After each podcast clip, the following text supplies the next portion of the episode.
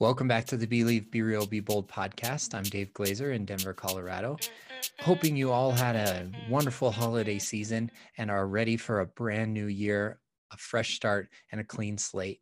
Today's bonus episode was taken directly from one of our private members only group calls where we had Dr. Kristen Hick, a local expert in relationships and dating, divorce recovery, and has always been a huge supporter of our mission here at the podcast. She spent some of her valuable time educating our group members on what attachment styles are. And she explained it so succinctly and so concisely that I wanted to clip out that audio version from the live event and share it with you now. Without further delay, let's get into today's bonus episode with Dr. Kristen Hick and defining what attachment styles are. Thank you very much, Dr. Hick. That was amazing. And let's get to Perry's question. She asks, um, share an overview on attachment styles and how we attract or repel those with either similar or opposing attachment styles. And Ooh. our group right, our group right now is reading Attached uh, by oh, Amir good. Levine, and he's talking about um, anxious attachment benefiting from dating more than one person at a time, mm-hmm. so that they don't uh, clench their fists around that one person. And that comes mm-hmm. back to the scarcity and the abundance conversation that we had a moment ago. And then understanding that the push pull attraction, Dr. Hick touched on it earlier about the familiarity. So from mm-hmm. there, I'll I'll let you take over on the attachment styles because I could go all night, and I know you could too. Yeah, I know I could too. Well, here here's my spiel on it because I think it's important to understand where it comes from, and this may be a little bit of repeat from what you're reading in, in attached, but hopefully it'll feel relevant. So attachment is based on the bond that you first build with your caretaker and it becomes integrated into your sense of self, like your idea about who the people are in the world, if people are generally there for you, available for you, helpful to you or not. And then you take that that kind of version of what relationships generally are into your adulthood um, research says that they're generally stable. Your attachment style is generally stable across time. Um, however, uh, there can be repairs that happen that change it from an insecure attachment to a more secure attachment, or what we also call earned security. So, other attachment figures such as therapists, which I'm a huge fan of therapy because long term therapy actually is shown to change your attachment style. Um, secure partnerships, teachers that you're really involved with, everything can change it. You can also see changes with adult relationships that aren't so healthy, changing what was previously a secure base of attachment to less security. So it's always important, even if you started out with one, that you're actively working on improving the security through having secure relationships. Let me explain what secure means.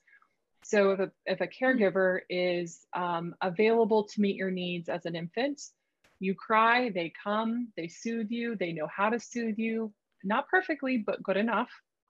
You know, they, they do what they can to figure out what does this cry mean. Um, when you fall down, they don't rush to helicopter, but they go, oh, are you okay? Okay, yeah, cool. I'm here if you need me, but no big deal. But um, and they let you go off and explore the playground and come back. They go, let you go off on dates as a teenager and come back, right? There's a little bit of flexibility in how they show up for you, but they're consistent in their, their responsiveness to you. And they usually do with warmth. And that's what we call secure attachment. So you believe that people, that you're worthy of people showing up and being available in your life. And that generally becomes a secure attachment in your adult years. Um, there's two groups of insecure attachment. Um, well, three groups really, but there's two main groups, the anxious and um, avoidant. Sometimes it's called preoccupied or ambivalent. So if you see it in the research in other ways, it's all the same thing, just different researchers like to call it different things. Um, and then avoidant, which is also called dismissing. Um, and the anxious attachment they generally have parents that, for one reason or another, are inconsistently responsive to the child's needs. Sometimes they're there, sometimes they're not. That might be because of work, that might be because a lot of siblings, you know, mental health issues, uh, a whole host of things, sometimes within the parent's control, sometimes not. And because they're inconsistent responding, the child develops a sense of, I must stay close to my attachment figure or I won't get my needs met. So there comes in that clinging behavior where they literally won't, they have separation anxiety, they won't let, let mom leave the room or dad leave the room. Then you see them grow up and they tend to be more clingy in relationships, be more preoccupied with what does that mean? What does that text mean? Well, they didn't call. What does that mean? Kind of putting together, like preoccupied with putting together the information to see is that person going to be available or not. Um, they tend to attract people that aren't available to meet their needs because that's a familiar pattern for them, right? Mom was inconsistent, dad was inconsistent. Um, so I better stay close, make sure I call them, make sure I text them, make sure, you know, I stay in contact with them. Otherwise, they might kind of just jet. Uh, rewind to avoidant, they tend to have caregivers that are consistently unavailable for one reason or another. They might have a parent who died, they might have a parent that has an addiction, um, mental health issues, their own attachment stuff, all sorts of reasons, sometimes within their control, sometimes not. And so the, the child basically goes, well, that person's not going to be there for me. I got to do me. Like, I got to survive this world on my own. And the thing about it is, is they fall under the radar um, because they look really self-sufficient growing up. They look very independent and self-reliant, which in American culture is pretty valued. And so they fly under the radar as like not really having needs, but they do have needs. They have needs for closeness, but they've pushed those those pretty far away.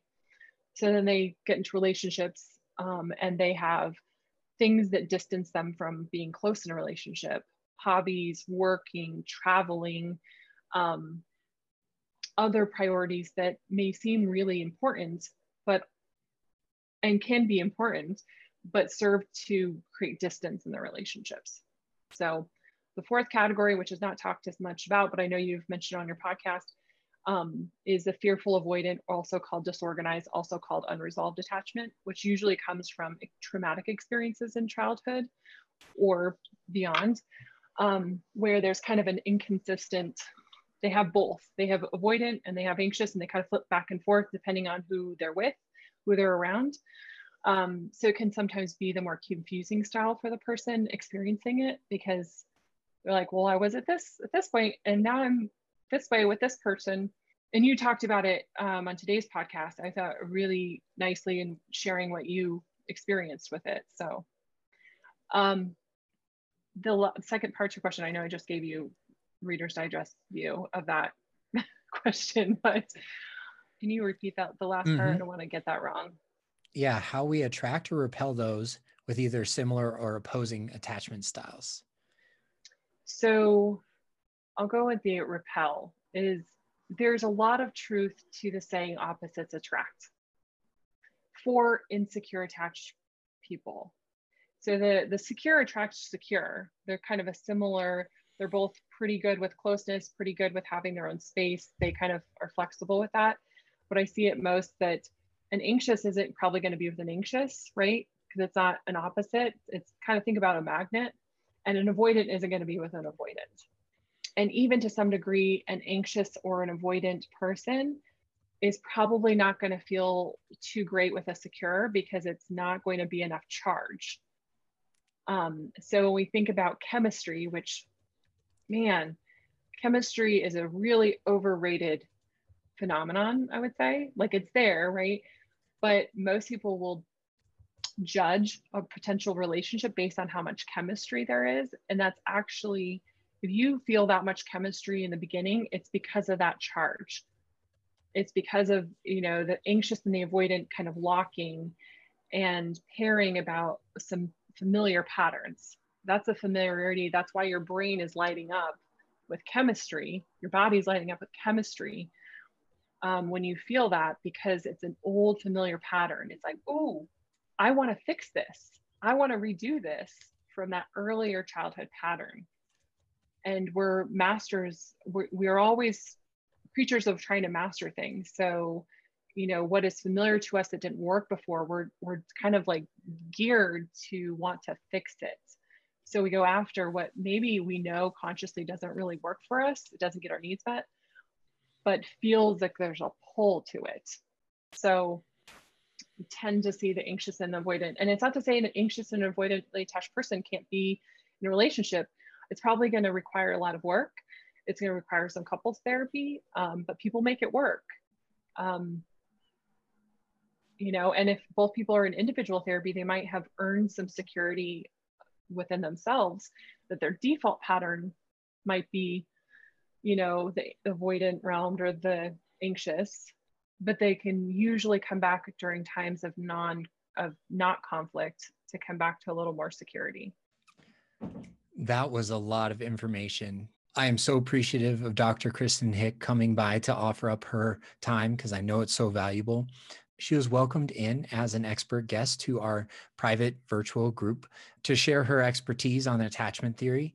And I had a lot of takeaways from that brief conversation, but also the many conversations that she and I have had over the last year or so since we met and originally recorded. A few of my biggest takeaways are the push pull gravitational force between an avoidant and an anxious attachment style, as well as an anxious and an anxious won't necessarily pair up very well because they're not polar opposites like that of a magnet. So that's a couple of my big takeaways. Personally, I think that uh, Dr. Kristen Hick addressing the fearful avoidant, which is what I relate to most, uh, was my overall biggest takeaway. Um, that's why I oftentimes on the podcast refer to my attachment style as a pendulum because I can swing back and forth depending on the polarity of my partner at the time. Um, it lends me a lot of opportunity to speak from both points of view. Uh, the anxious attachment style, the avoidant attachment style. And then uh, another big takeaway that I had from Dr. Hick was that we can earn security through long term therapy. And that's something that I can attest to myself. Understanding that through self awareness and a support system like therapy and counseling or a group um, like what we do here for the podcast is a great way to understand more about yourself, see your reflection in other people, as well as have a safe place to go to when things in your relationship and partnerships come up that feel like anxiety or I kind of want to avoid and numb out. Um, what are you experiencing right now that were big takeaways from our conversation with Dr. Kristen Hick? Feel free to message me on Instagram. That's probably where I hang out most. Um, if you have any questions about what the content of today's episode was all about. Thanks a lot, guys. Um, please, if you found a lot of value in this episode, please share it with one person and uh, subscribe and give us a five star rating and a written review so that we know that the message of the podcast is getting out there. Until next week, guys, this is Dave in Denver.